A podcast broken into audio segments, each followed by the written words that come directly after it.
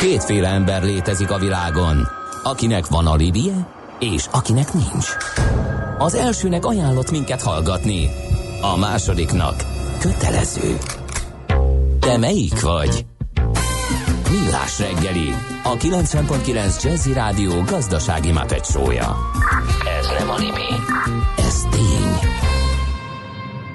8 óra 18 percen folytatjuk a millás reggelit itt a 90.9 Jazzin, benne Ács Gábor az egyik főszereplő. De még inkább Mihálovics András. 0 30 20 10 9 0 9 SMS és WhatsApp számunk csak itt, csak most, csak nektek 15 percre megnyitjuk, hogy írjatok SMS-t, vagy WhatsApp üzenetet, például ilyeneket, hogy Lila hallgatót nem sikerült eltántorítanunk a hülyeskedéssel sem. Azt írja, hogy ha poénkodtok, az csak pár perc és nem egy egész reggeli műsor. Aztán néhány közlekedési információ. Pénteken beszakadt a Csörsz utca. Sikerült megjavítani? Vajon a hétvégén? Költője kérdés, mert mi nem jártunk arra, de ha valaki járt arra, az árulja el, legyen kedves a fenti elérhetőségen. És még egy közlekedési információ, ez viszont jó hír. Azt hittem mindenki a Petőfi hídon akar átmenni, de tök üres Pest felé, hála Istennek. Mármint, hogy a baklezárás igen, miatt a hamarabb elkanyarodnak igen, a igen, igen, de nem. felé. Aha, de, uh-huh. Fura. Vagy nincs forgalom, vagy zöggenőmentes az átállás a bakcsomópontnál. Na, szolgáltassunk tartalmat, de mivel is? Daxere, Virgilendir meg, Steyer, Beskatta, Gravár, Belastingen. Kell tolmács.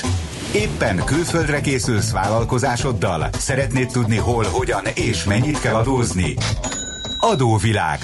Ismerd meg a világországainak adózási sajátosságait a Millás reggeli világjáró adó rovatával. Mert semmi sem biztos, csak az adó. Valahol még az sem. No kérem, a vonal túlsó végén Gerendi Zoltán, a BDO Magyarország ügyvezetője, adótanácsadó partnere. Jó reggelt kívánunk! Jó reggelt, sziasztok! Nincs ma nehéz dolgod, mindenkit érdekelni fog Tájföld, bár talán nem a legjobb idő pillanatban került erre sor, mert hazánk fél általában úgy január és, és, és március között keresik fel ezt az exotikus országot, és ha meg, valaki meghallja ezt, hogy Tájföld, akkor ugye lédibolyok, mindenféle erotikus turisták, a nyugdíjukból oda költözés, ott egész jól megélő külföldiek, gyönyörű tengerpartok, ilyesmi jut eszébe a gazdasági helyzetén, meg az adórendszerén viszonylag keveset szoktunk gondolkodni, majd ezt a hiátus pótot kell. annak, amit mondtál. Tehát ez is, ez is, ez is termel adót, úgyhogy ez egyértelmű. No, mit kell tudni Jó, hát Tájföldről? Hát Tájföldet, én, én, én egy kicsit távolról kezdném, Tájföldet úgy hívták régen, hogy Sziám. Tehát uh, Sziám az gyakorlatilag ugye a köznyelben elég ismert volt már ugye az ikrek révén, egyébként az munkás, mert a Sziám ikrek nem onnan jöttek, tehát Európában is rengeteg, ez így egy, egy, egy ilyen eh, fejlődési rendelenség, tehát annak én egy Sziám ikreknek hívjuk, nem ott a legtöbb, meg a sziámi macskáról, tehát egyébként furcsa az, hogy a területet nem Tájföldnek hívták, hanem Sziámnak nagyon sokáig. És gyakorlatilag ma, ma eh, ez a terület, eh, mint Tájföld, egy ilyen 66 milliós lakosságú, 513 ezer négyzetkilométeren lévő eh, ország, amelyiket jobbról vagy de keletről eh, gyakorlatilag Laos, Vietnám, eh, Kambodzsa határól, míg pedig eh, nyugatról eh, gyakorlatilag Burma, és hát és egy ilyen hosszú országot kell elképzelni, az északi része hegyes, aztán van egy nagyobb alföldje, hogy megyünk délre, és a, az üdőterületek, amiket te mondasz, egy ilyen földnyelven mennek le egészen e, Maláziáig. E, így az ország gyakorlatilag e, ki, olyan nagyjából 1700 km hosszú, vannak 2000 méter fölötti hegyei, szóval egy elég izgalmas ország, és ugye a főváros, amire mondtad, Bangkok, amelyik ugye ennek központja ennek az egésznek, ez egy 8,3 milliós város, amelyik egyébként olyan dinamikusan fejlődik itt az elmúlt 40 évben, vagy 50 évben, hogy gyakorlatilag 80 óta megduplázódott a lakossága. Na most a, az ország történelme is elég sajátos, ami nagyon sok mindent meghatároz. Ez egy ilyen pufferállamként működött nagyon sokáig, tehát a, nem volt sohasem gyarmatosítva, ami szinte rendkívüli ebbe a történelmi összefüggésben, mert ugye jobbról, tehát a, a gyakorlatilag kelet felől Vietnám, Laos, Kambodzsa az francia gyarmat volt, Burma meg angol gyarmat, most a kettő között ők így el tudtak valahogy lavírozni, és így végig, végig függetlenek voltak, aminek azért hátránya is volt, hogy bizonyos iparágok vagy iparosodás egyáltalán nem is indult el. Na most ők végig ilyen katonai, tehát alkotmányos monarchia, királyság volt, alkotmányos monarchia, ha 1932-t aztán különböző katonai diktatúrák, aztán 92-ig volt a katonai diktatúrák, aztán 2006-ban megint volt egy pucs, és ezt majd Botonda elmondja, egy elég változatos környezet, ennek én egy borzasztóan dinamikus gazdaság, és így, így azt lehet mondani, hogy Tájföldnek ez a fajta fejlődése, ami, aminek része az a turizmus, amit te is említettél, az gyakorlatilag ettől a, e, tehát ebből az új, újkori iparosodásra, vagy annak, annak köszönhető. Ásványi kincsekben is elég gazdag ország, de nem ez a meghatározója, tehát van itt ón, gyakorlatilag gipsz, cement, lignit, olaj, ami kell arany, Leginkább egyébként ausztrálok uralják a bányépart, ami látszik, de ami meghatározóbb, az az, amiről röviden beszéltünk, hogy nagyon erős a szolgáltatóiparuk. Tehát az ő gazdaságuk nagyjából két alapilléren áll, a szolgáltatóiparon és a, az ipari tevékenységeken. Gyakorlatilag a szolgáltatóiparnak egy része a turizmus, amiben nagyon meghatározó évi 30 millió turista látogat az országban borzasztó erős az egészségiparuk, tehát bankok az ma gyakorlatilag a, a távol-kelet egyik orvosi köz, központja, tehát gyógyászati központja, és egyébként pénzügyi szolgáltató központ is bankok. Tehát úgy néz ki, hogy ők a mai gazdaságot így lefordítva, ők Kína és India közötti ilyen, most ilyen pufferállam, ahol egyébként rengeteg eh, japán pénz érkezik, tehát a japánok a legnagyobb befektetők, és ez az ipari tevékenységen is látszik, mert eh, évi több mint két millió autót gyártanak, tehát a régiónak egyik legnagyobb autógyártói, tehát Toyota, Nissan és itt tovább rengeteg mindent hoznak ide, tehát Magyarország mondjuk kb. 600 ezer autót gyárt egy hogy az arányokat lássuk. E, nagyon erősek az elektronikában is, tehát azt lehet mondani, hogy egy abszolút e, versenyképes versenyképes ország, és egyébként emellett annak én, hogy a mezőgazdaság eh, nem, eh, nem, nem, nem híres, eh, borzasztó erősek abban is, tehát rizs, a gumiban is világszínvonalon, tehát, tehát egyzett mennyiséget termelnek, pálmolajban nagyon erősek, és cukorban is úgy, úgy olvastam, hogy a, a Brazília után a második legnagyobb termelő. Tehát valójában ez egy kis ország, és csak egy szűk szegmensét ismerjük, de úgy tűnik, hogy nagyon jó muzsikál, és amiért rájuk nagyon büszkék, mert egyébként a, a szegénységet 1988 óta gyakorlatilag le tudták csökkenteni 60 valahány százalékról 13 százalékra. Úgy néz ki, hogy társadalmilag ez, ez a növekedés egy elég jó irányba ment. Na most ezt adókból tudták nagyjából elérni, illetve hát különböző fejlesztési programokról. Egy nagyon nyitott jó adórendszerük van. A jövedelemadózásuk társasági szinten az, az, az gyakorlatilag 0 és 20 százalék között mozog. A 20 százalék, ahogy én láttam, az egy ilyen felső kulcs, de rengeteg a kedvezményük. Tehát rengeteg az olyan kedvezmény 8 évre, 10 évre, ami a beruházásokat támogatja, tehát a társasági adókörnyezet kedvező. Ráadásul nagyon sok helyen vámszabad területeket is ugye az ASEAN országoknál azért egy kicsit másképp működik, mint az Európai Unió. Itt azért vannak vámok, és hát gyakorlatilag igen. ezen belül de tájföld, rengeteg fel. Igen, de Tájföld nem igen? annyira népszerű e, ilyen befektetői célpont, mint Szingapur, ugye? Vagy nagyjából ugyanolyan? Ez így van, csak hát sziga, más, mert a, más, az egy, tehát a Szingapúr az szolgáltató, itt Tájföldön meg barom erős a gyártás. Tehát uh-huh, úgy kell elképzelni, uh-huh. a GDP-nek körülbelül, tehát Szingapur az pénzügyi központ elsődlegesen, e, és a, a kereskedelmi funkciója erősebb.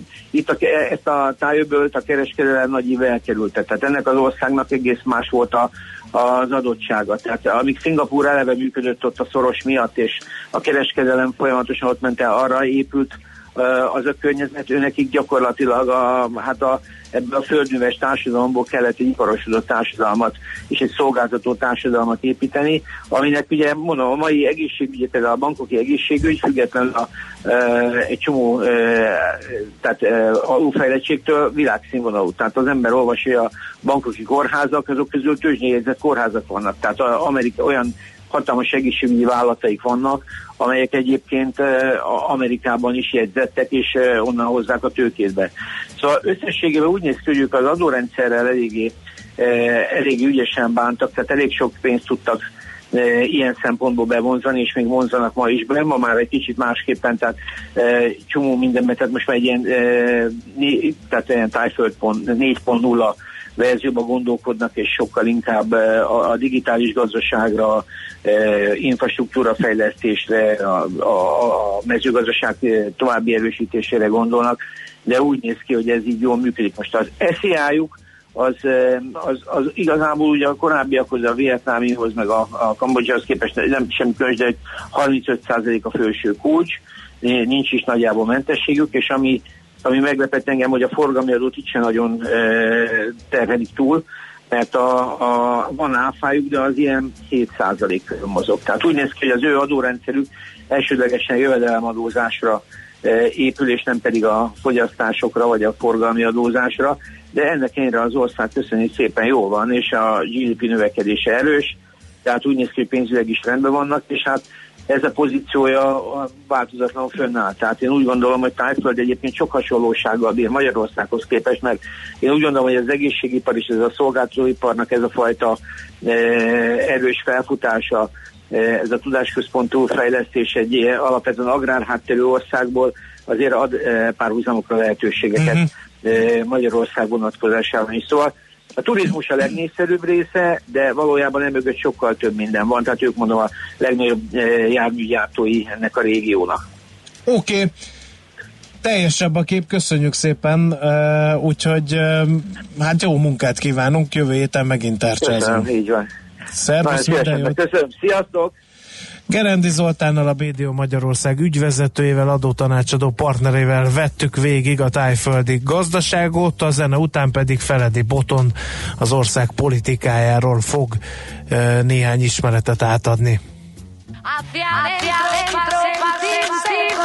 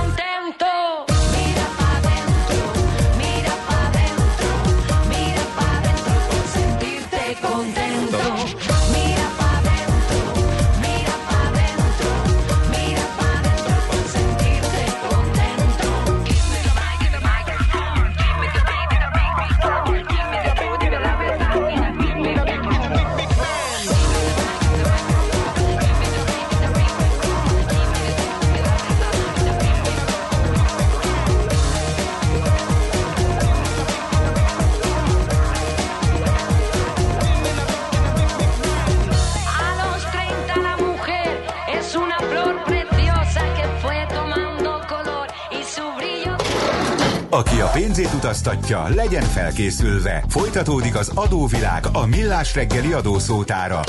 Érdekességek, adózási szokások, geopolitikai helyzetkép. Hát ugye Gerendi Zoltán mert feldobta a labdát Feledi Botont külpolitikai szakértőnknek, a rovant állandó szakértőjének Tájföld van most a célkeresztünkbe. Én nem is emlékszem, hogy, hogy ennyi katonai pucs van arra felé, de majd a botond megfejtje a talányt. Jó reggelt kívánunk! Sziasztok! Szia! Hát mozgalmas ott a politikai élet úgy tűnik Tájföldön, bár ugye mi a béke szigeteként és egy ilyen mm, paradicsomi helyként tekintünk rá turistaként, de akkor ott mozognak az indulatok rendesen időről időre. Sőt, sőt, sőt, nagyon is. Tehát uh, itt uh, tényleg az elmúlt 83 évből 55-öt katonák vittek, e, vagy e, mindenképpen olyan emberek, akik egykor a katonaságban is dolgoztak. Tehát igazából több volt e, katonai hunta alatti irányításban 1932 óta, mióta legalább elkezdődött a demokratikus kísérletezés, mint fordítva. És hát ez így van a mostani időszakban is. Ugye 88-ban már megint volt egy választott miniszterelnök, és onnantól kezdve, hát nagyjából tíz évente egy-egy pucs azért mindig megérkezik. De ez, honnan, ez, ez honnan ismerős nekem? A törököknél van valami hasonló berendezkedés, hogy a hadsereg visszavonul, de árgus szemekkel figyel, és a politikusok nem bírnak magukkal, akkor jönnek és leváltják a politikusokat. Vagy Így van, Törökország az időszak, egészen Erdohánig, egészen Erdohánig ebben a, ebben a módszerben működött szintén majdnem közel száz évig, illetve magának ennek a huntának a fogalmát, e, és valamiért Tájföld is megkapta ezt a kifejezést, ami azért nem arra a vidékről származik, e, még ugye Dél-Amerikából is ismerjük, tehát ott is voltak ilyen típusú dolgok, bár nem ilyen gyors váltógazdaságban. E, egyébként éppen most adott nagy interjút a katonai miniszterelnök, aki ugye átvette a hatalmat és megfosztotta a megválasztott miniszterelnököt és kormányát a hatalomtól az alkotmánybíróság segítségével, azért ez a kitétel fontos, tehát nem tisztán katonai pucs volt, hanem az alkotmánybíróság is benne volt. Most adott nagy interjút a Time magazinnak. Um, és tehát nagyon tanulságos olvasmány, mert uh, tényleg hát amikor egy katonai vezető megpróbál politikus lenni, és nem nagyon megy neki típusú beszélgetés zajlott. Csak nem meggyűhödött az újságíró kérdéseire, és elmondta, hogy... Nem, mert eddig se jut el, hanem, hanem megmarad ugye a katonás válaszokban. Ő nagyjából tudja azt a három dolgot, amit el akar mondani, és hogy ez most 5000 karakterben vagy 20-ba kell neki elmondani, mindegy, mert úgyis ugyanaz fog elhangzani és csak a, csak a nép érdekét nézés miért gondolunk más. Tehát, hogy tényleg egy, egy furcsa történet, de azért, ha igazak és e, kiegyensúlyozottak akarunk lenni, akkor azért az a kormány, ami megbukott, az sem teljesen véletlenül bukott meg. Tehát igazából a 2000 egyes választás óta, ugye akkor e, a Taksin volt a miniszterelnök, majd az ő lánytestvére lett 2011-ben e, a miniszterelnök, Ugye a Taksin 2006 között szintén a katonák buktatják meg, és most a hugát is a katonák tették ki a hatalomból 2014-ben. De ennek, ennek mi az oka? Tehát a hadsereg miért csinál politikát? Nincs ennyire elválasztva egymástól az állami hatalom és a hadsereg hatalma? Vagy ez, ez egyszerűen csak egy ilyen tájhagyomány? Vagy, vagy miért működik ez így?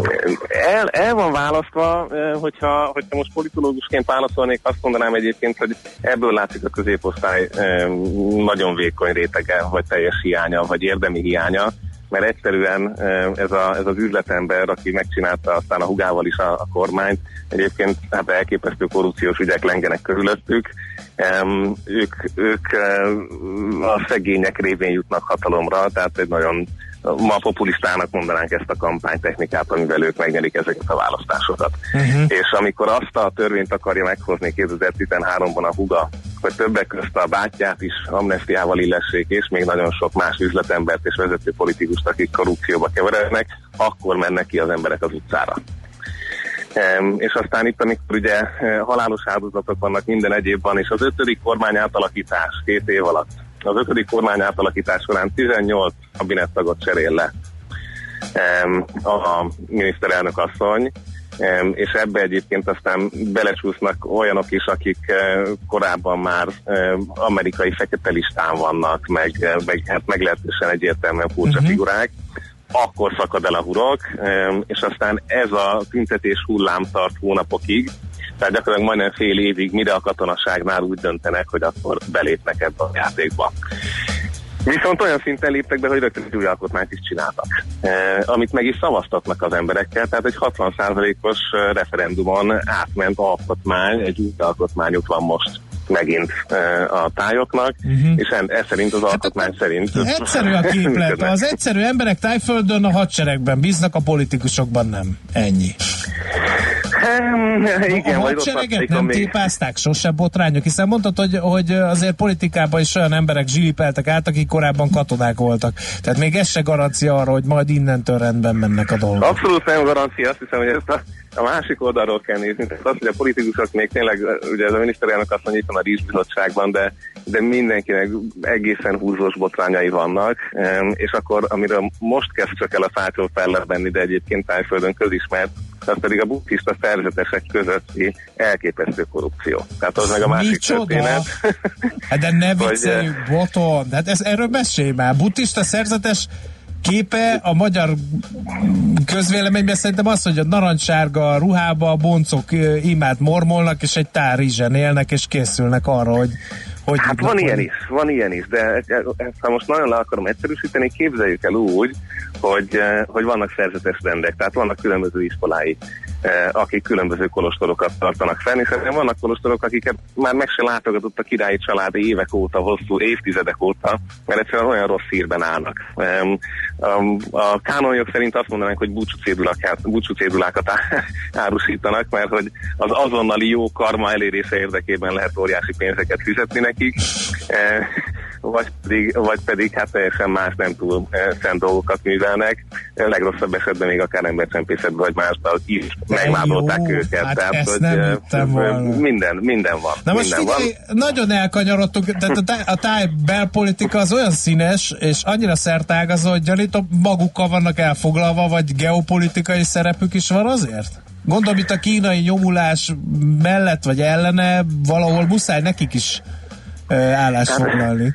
Abszolút, abszolút. Egyébként tényleg magukkal is elég el vannak foglalva, közben azért az első halálbüntetést megint megcsinálták hosszú évek után. Tehát nagyon sok belső téma van, amiben igyekeznek nemzetközi szinten kitűnni, és ehhez azért látni kell, hogy, hogy elképesztő revizionista és, és nacionalista hagyományok is vannak a tájpolitikában. Tehát ők azok, akik a második világháború alatt ugye a japánokkal vannak. Eh, azért, hogy visszakapjanak bizonyos területeket eh, mind a mellettük lévő Maláziából, mind a mellettük lévő eh, Laosból és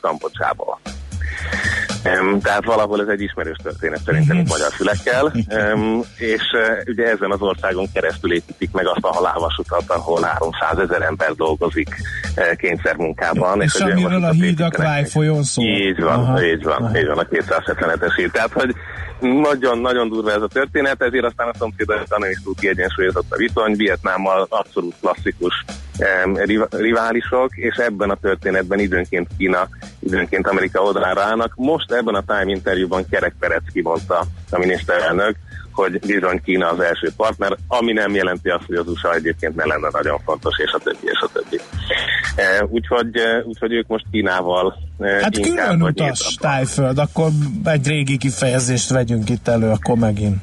Nem? Igen, igen. Tehát ő, ő az, aki a több Kína gyűlöletéből megpróbál profitálni.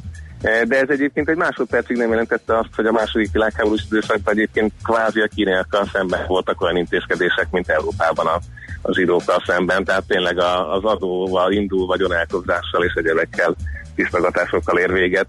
Tehát, hogy a, a, a népesség körében ez megint lehet, hogy egy picit más típusú, mint amikor az elit politizál és, és lépegetnek a nagy táblán. Uh-huh.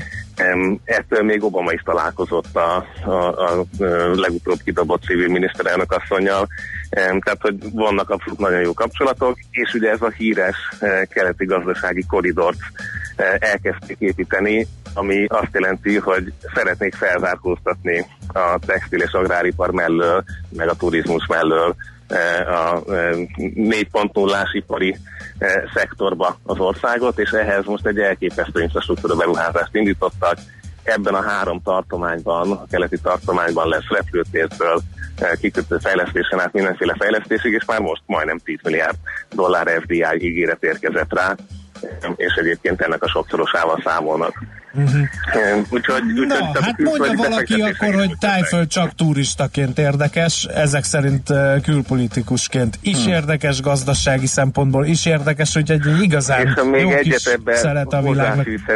mert tényleg ez egy iszonyú fontos kis részecske, hogy ez a katonai kormányzat hozta meg az első digitális dekrétumot a tájkormányok sorában, ami azt jelenti, hogy a kriptopénzeket szabályozták e, és kvázi legalizálták. Tehát e, abszolút legálisan lehet kriptopénzekkel kereskedni, nem mentek bele abba a vitába, hogy ez securities vagy nem securities, megneveztek konvertibilis kriptovalutákat, 7 darabot, és 7%-os áfa mellett mindenki boldogan kereskedhet. Úgyhogy azért igyekeznek ők abban is, hogy, eh, hogy más globális jelentőségű kérdésekben egy picike előremutatással szolgáljanak. Uh-huh. Abszolút izgalmas. Oké, okay, Botton, hát köszönjük szépen, napestig hallgatnám, az biztos. Eh, kicsit ott is képzeltem magam a közben. Csak a hallgató írja, Tájföld azon kevés ország közé tartozik a világon, ahol nem a foci a legnépszerűbb sport, hanem a tájbox. Na, hát ez az egyik, illetve Valettózó kambodzsai királyal itt egyébként egy F-16-os pilóta királyá szemben, úgyhogy, úgyhogy még az uralkodó házi szolgál érdekességekkel. Igen. Köszönjük szépen, Botond! Jó munkát a hétre! Nektek is hallgatóknak is, szervusztok! Dr. Feledi Botond külpolitikai szakértő, adóvilág rovatunk állandó szakértője vázolta fel Tájföld mindennapjait. Ma sem maradtunk semmivel adósak. A Millás reggeli világjáró adórovata hangzott el. Jövő héten ismét adóvilág, mert semmi sem biztos, csak az adó. Valahol még az sem. Műsorunkban termék megjelenítést hallhattak. A 90.9 Jazzy garázsába vasárnap reggel 8-kor két órára beparkolunk a legújabb automodellekkel. Tesztelünk, elemzünk és véleményezünk. Emellett szakértőkkel, tanácsokkal, tippekkel segítünk minden autósnak. Jazzy Street. Jazzy Street. Forduljon a 90.9 Jazzy autós műsora után. Érdemes.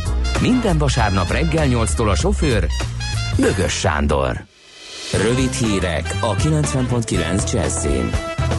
Létszámstoppot vezettek be az emmi háttér intézményeinél, köztük az országos mentőszolgálatnál is. A mentőknél azonban most sincs elég ápoló, mentőtiszt, orvos és gépkocsi vezető, írja a népszava. Hogy pontosan hány szakemberük hiányzik, arról nincs pontos adat, mert az erről szóló információ nem található meg a szervezet honlapján. Nőni kezdtek a lakáshitelek kamatai. A világgazdaság azt írja, a változó kamatozású hitelek átlag kamata már éveleje óta egyre magasabb, ám az elmúlt hetekben sok bank a fix konstrukciók esetében is emelt. Az OTP-nél június közepétől 30 bázisponttal nőttek a változó kamatozású lakáshitelek kamatai, a fix 20 kivételével. Az Oberbanknál a bankráció.hu adatai szerint a lejáratig fix kamatos hitelek kamata 5 év futamidővel 0,58, 10 évnél 0,62 százalékponttal nőtt az elmúlt hónapban.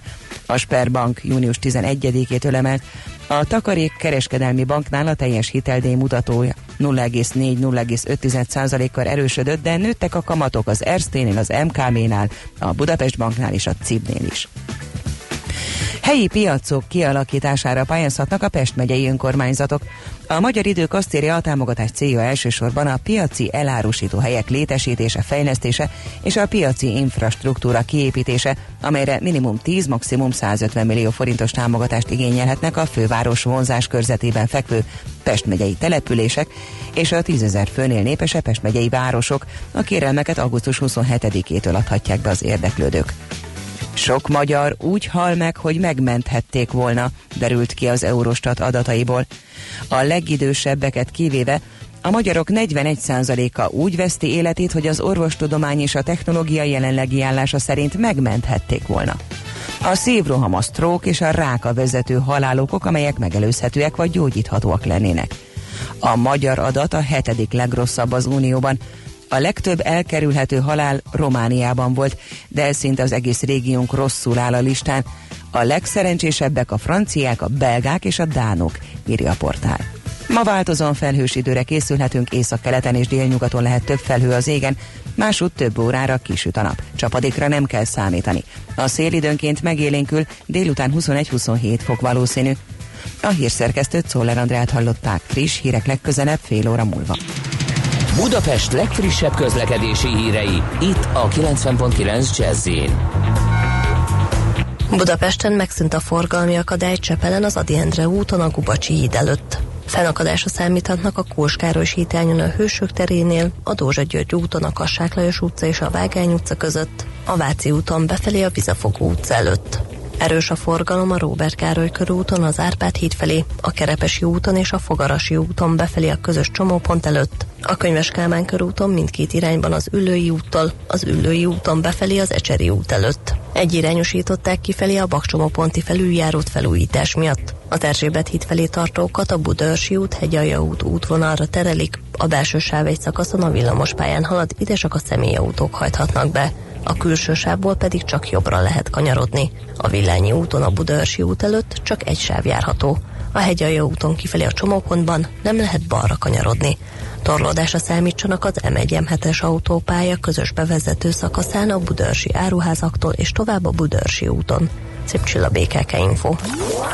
A hírek után már is folytatódik a millás reggeli, itt a 90.9 jazz Következő műsorunkban termék megjelenítést hallhatnak.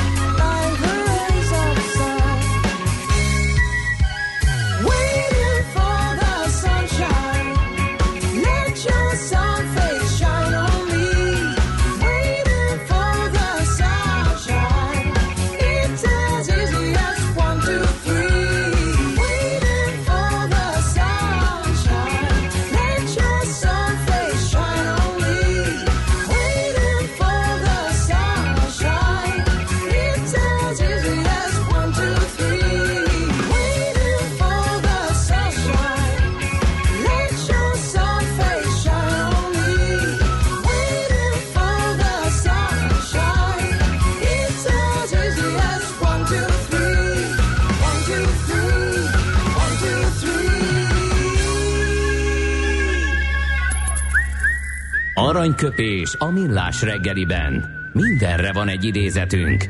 Ez megspórolja az eredeti gondolatokat. De nem mind arany, ami fényli. Lehet kedvező körülmények közt gyémánt is. Kereken 60 éves a mai napon Friderikus Sándor újságíró, Pulitzer díjas újságíró, 1958 július másodikán született és hogy ne haragítsuk magunkra, természetesen tőle választottunk uh, aranyköpést. Ami... Hát választhatta volna egy másik neves újságírótól, születésnapostól is őszintén szólva. Ács Gábortól hát, nem találtam. A, még, ah. még az életművét nem levéltárosok, történészek, zsurnaliszták nem dolgozták fel de folyamatban van, ezért kénytelen voltam a kicsit nagyobb munkásságot maga mögött tudó, és életművét jobban feldolgozott Friderikus ah, Sándor. Jobban marketingelő, na.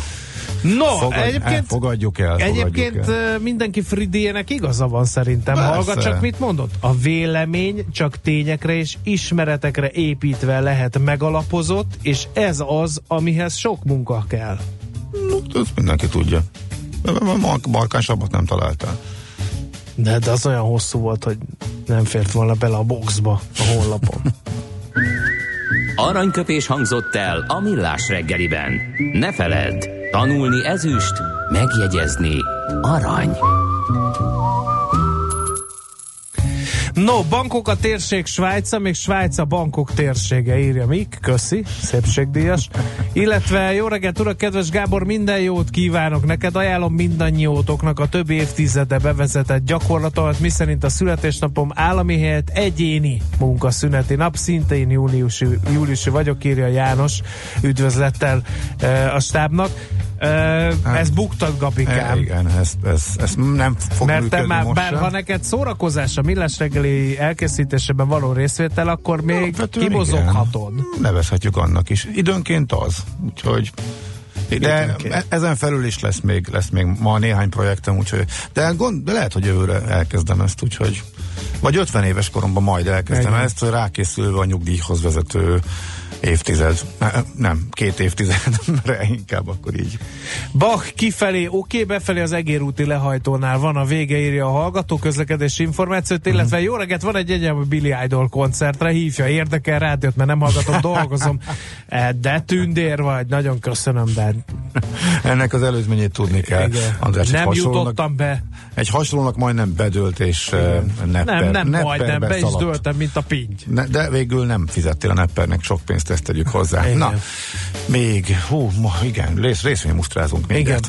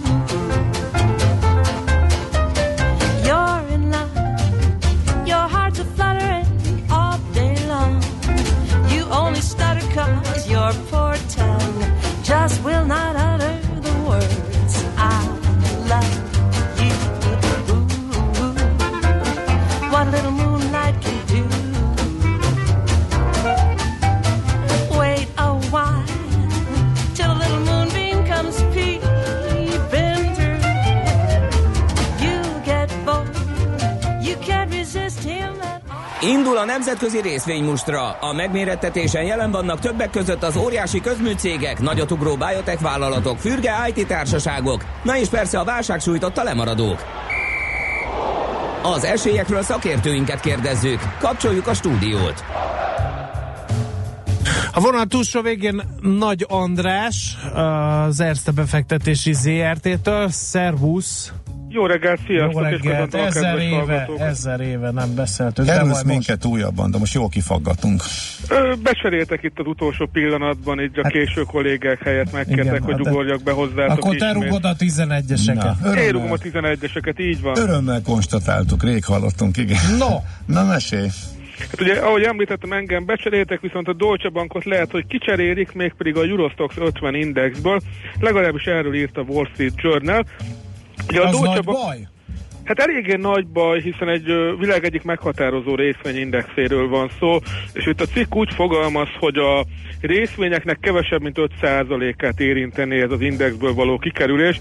Én viszont azért úgy fogalmaznék, hogy akár a részvények 5%-át is érinthetné ez a kikerülés. Tehát azért, hogyha egy indexből való kikerülés miatt a részvényeknek az 5%-át értékesíteni kell, az a piacon igencsak komoly eladói nyomást uh, tud kiváltani. Ugye a Eurostox 50 az, az alapvetően Európa 50 legnagyobb vállalatát tömörítő részvényindex, és uh, és alapvetően egy jó képet ad az európai részvénypiacról, és úgy tűnik, hogy a, hogy a Deutsche Bank egyre kevésbé felel meg ezeknek a kritériumoknak, hogy jól jellemezze Európát, és hogy az 50 legnagyobb európai tőzsdei cég között ö, tudhassuk. Ugye, András, ugye, ugye bocsáss meg, a Eurostox az a kontinentális Európa, és a sima Stox, abban vannak benne a brit cégek, ugye? Valami ilyesmi ö, Valahogy így van, így uh-huh. igaz. Igen, igen. A, és ugye, hogy kikerülhet a, a Deutsche Bank, még pedig azért, mert hogy egyrészt nagyon gyengén teljesít a vállalat, ugye mind működési eredmény szintjén, mind pedig, hogyha az árfolyamnak a teljesítményét nézzük meg, néhány héttel ezelőtt történelmi mélypontra esett például a Deutsche Banknak az árfolyama, és ugye bankoknál ahhoz vagyunk hozzászokva, hogy a történelmi mélypont az valahol ott a pénzügyi válságot követő években volt, nem pedig itt 2018-ban, tehát hogy ilyen szempontból abszolút unikális a Deutsche Bank, és hát lehet mondani azt, hogy szegény embert az ág is húzza, meg hát a Deutsche Bankot is, hiszen múlt hét csütörtökön érkezett a ír, hogy a Deutsche Banknak az amerikai lányvállalata nem teljesített túlságosan jól az amerikai jegybanknak, a Fednek a stressztesztjén, még pedig annyira nem teljesített jól, hogy megbukott rajta. Ö, és ugye ez például azt eredményezi, hogy az amerikai leánybank nem fizethet osztalékot a, az anyavállalatnak, tehát a Deutsche Banknak, tehát csupa-csupa rossz hír ö, jelenik meg mostanában a Deutsche Bankkal kapcsolatban. Ennek megfelelően az árfolyama sem tud igazából megkapaszkodni. És ez a történelmi minimumról egy picit elpattantunk felfelé, de hát az egy túl nagy ö, emelkedés nem láthattunk. És hát láthatjuk, hogy ahogy a piac is egy kicsit ö, gyengén teljesít itt az elmúlt hetekben, ugye a Deutsche Bankra ez pedig hatványozottan igaz. Uh-huh. Oké, okay. még valami? Valami jó hír? Igen, legyen, legyen, legyen egy jó, jöjjön egy jó hír, most még pedig egy Nike. Említettük a, igen, a tőzsdérentésben, hogy kitűnő eredménnyel történelmi csúcsra ugrott. Mi a háttere? Igen, egy több mint 10%-os emelkedést láthattunk a, Dolce, a, a Nike-tól a második negyedéves eredményét követően. Egy kiváló eredményt tett közzé ugyanis a vállalat. Árbevétel szintjén 9,8 milliárd dollárt ért el, miközben a várakozás csak 9,4 milliárd volt. Két piacon könyvelt el a cég nagyon nagy növekedést. Az egyik az ahogy talán már megszokhattuk, az, az a kínai piac, a, ami nagyon robosztusan nő, és, és igazából ott maga a kínai középosztálynak a növekedése adja az összes sportszergyártónak ezt a hatalmas növekedést. Furcsa, hatalmas furcsa áthallás ez a kínai piacon növekedett nagyon a Nike, de mm, a Kína ország esetében így igaz, így, így igaz az, orsz, az országra. Igen. Az országra gondolok a körülbelül egy milliárd lakossal, akik ugye egyre inkább ö, megengedhetik maguknak azt, hogy úgymond márkás nyugati termékeket vegyenek, és hát nem csak a nike hanem az Adidasnál is azt látjuk, hogy, hogy az Ázsia és azon belül is Kína a, fő növekedési piacuk nekik.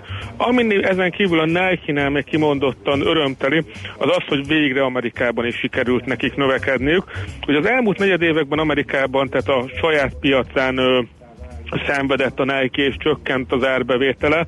Ugye egyrészt az Adidas volt az, aki nagyon-nagyon magára talált az elmúlt negyed években, és hatalmas növekedést ért el Amerikában. A másik pedig az a Under Armour nevű márkának a szintén nagyon robosztus növekedése Amerikában. Ugye ezeket a trendeket sikerült most megfordítani a Nike-nak. Vállalat szerint alapvetően az új termékbevezetések hatottak kedvezően az amerikai növekedésre, és hát látszik is, hogy hogy nagyon megarultak a befektetők. Ugye a befektetők már nagyon aggódtak amiatt, hogy pont otthon a hazai piacon nem tud teljesíteni a Nike, és nehogy ebből egyfajta globális trend kialakuljon, hogy a többi piacon is alul teljesítővé válik a nagy riválisokkal szemben. Most ezzel a jó eredménnyel sikerült mindenkit megnyugtatni. Majd ugye az Adidas részvényesek viszont egy picit izgulhatnak, hogy vajon az Adidas hogyan teljesített akkor Amerikában, hogyha Nike-nak sikerült növekednie, mennyire romlottak az Adidasnak a növekedési számai, viszont erről majd csak augusztus 9-én fogunk tudni bővebbeket, ugyanis akkor fog érkezni az Adidasnak a második negyedéves eredménye. Uh-huh. Oké. Okay. Még valami? Ö, hát még ilyen kisebb, még kisebb hírek vannak. No, Ö, talán ez a Tata, illetve a ThyssenKruppnak az európai együttműködése, ami, ami érdekes lehet. Ugye most mindenki arról beszél, hogy kereskedelmi háború van, lesz, nem lesz, ö, hogyan fog mindez kinézni, és hogy vajon a Európát elárasztja az olcsó acél. Ugye vannak olyan félelmek, hogy mivel Amerikába bevezették a vámokat rájuk, így majd elsősorban a kínai gyártók ugye Európába próbálják meg eladni, és Európába lenyomják az árakat. Ugye efelől e- ezzel szembe két ö, irányba is próbálnak menekülni az európai vállalatok. Az egyik az, ami már korábban megjelent, hogy ö, Európai Unió is valamiféle kvótákat vezetne be, nehogy ez az olcsó acél eláraszta Európát és tönkretegye az európai vállalatokat. A másik irány pedig, amivel próbálkoznak, és ehhez kapcsolódik a mostani hír, az az, hogy próbálnak együttműködni. Itt most éppen a Tata, illetve a ThyssenKrupp jelentette be az együttműködését, maga az elvi megállapodásuk egyébként már 2017. szeptembere óta létezik, most viszont eljutottak odáig, hogy közös vállalatot hoznak létre, koordinálják a termelést, és egyéb lépéseket tesznek a hatékonyság növelése érdekében. Ugye az elsősorban jobb kapacitás kihasználtságot jelenthet majd a, a két társaság számára, és 2026-ig szól az együttműködésük. Mm, társaságoknak az árfolyama pozitívan reagálta arra, hogy ez a már bőfél éve meglévő elvi megállapodást, ezt sikerült tettekre váltaniuk, és hogy a konszolidáció az tényleg megindult itt az Európán belül az acéliparban meglátjuk, hogy ez mennyire lesz egy tartós trend, illetve hogy maga ez a konszolidáció az iparágon belül az esetleg tovább terjed más vállalatokra is. Ugye plegykák szintjén egyre több vállalatot ö, említenek, hogy együtt működhetnek egymással annak érdekében, hogy egy erős konkurenciát alkossanak az ázsiai versenytársakkal szemben. Mm, Oké, okay. jó van, köszönjük szépen András. További szép napot kívánok. Ne Én is örülök, hogy visszatérhettem közétek. Ne felejts el minket ilyen hosszú időre Nem foglak elfelejteni titeket. okay.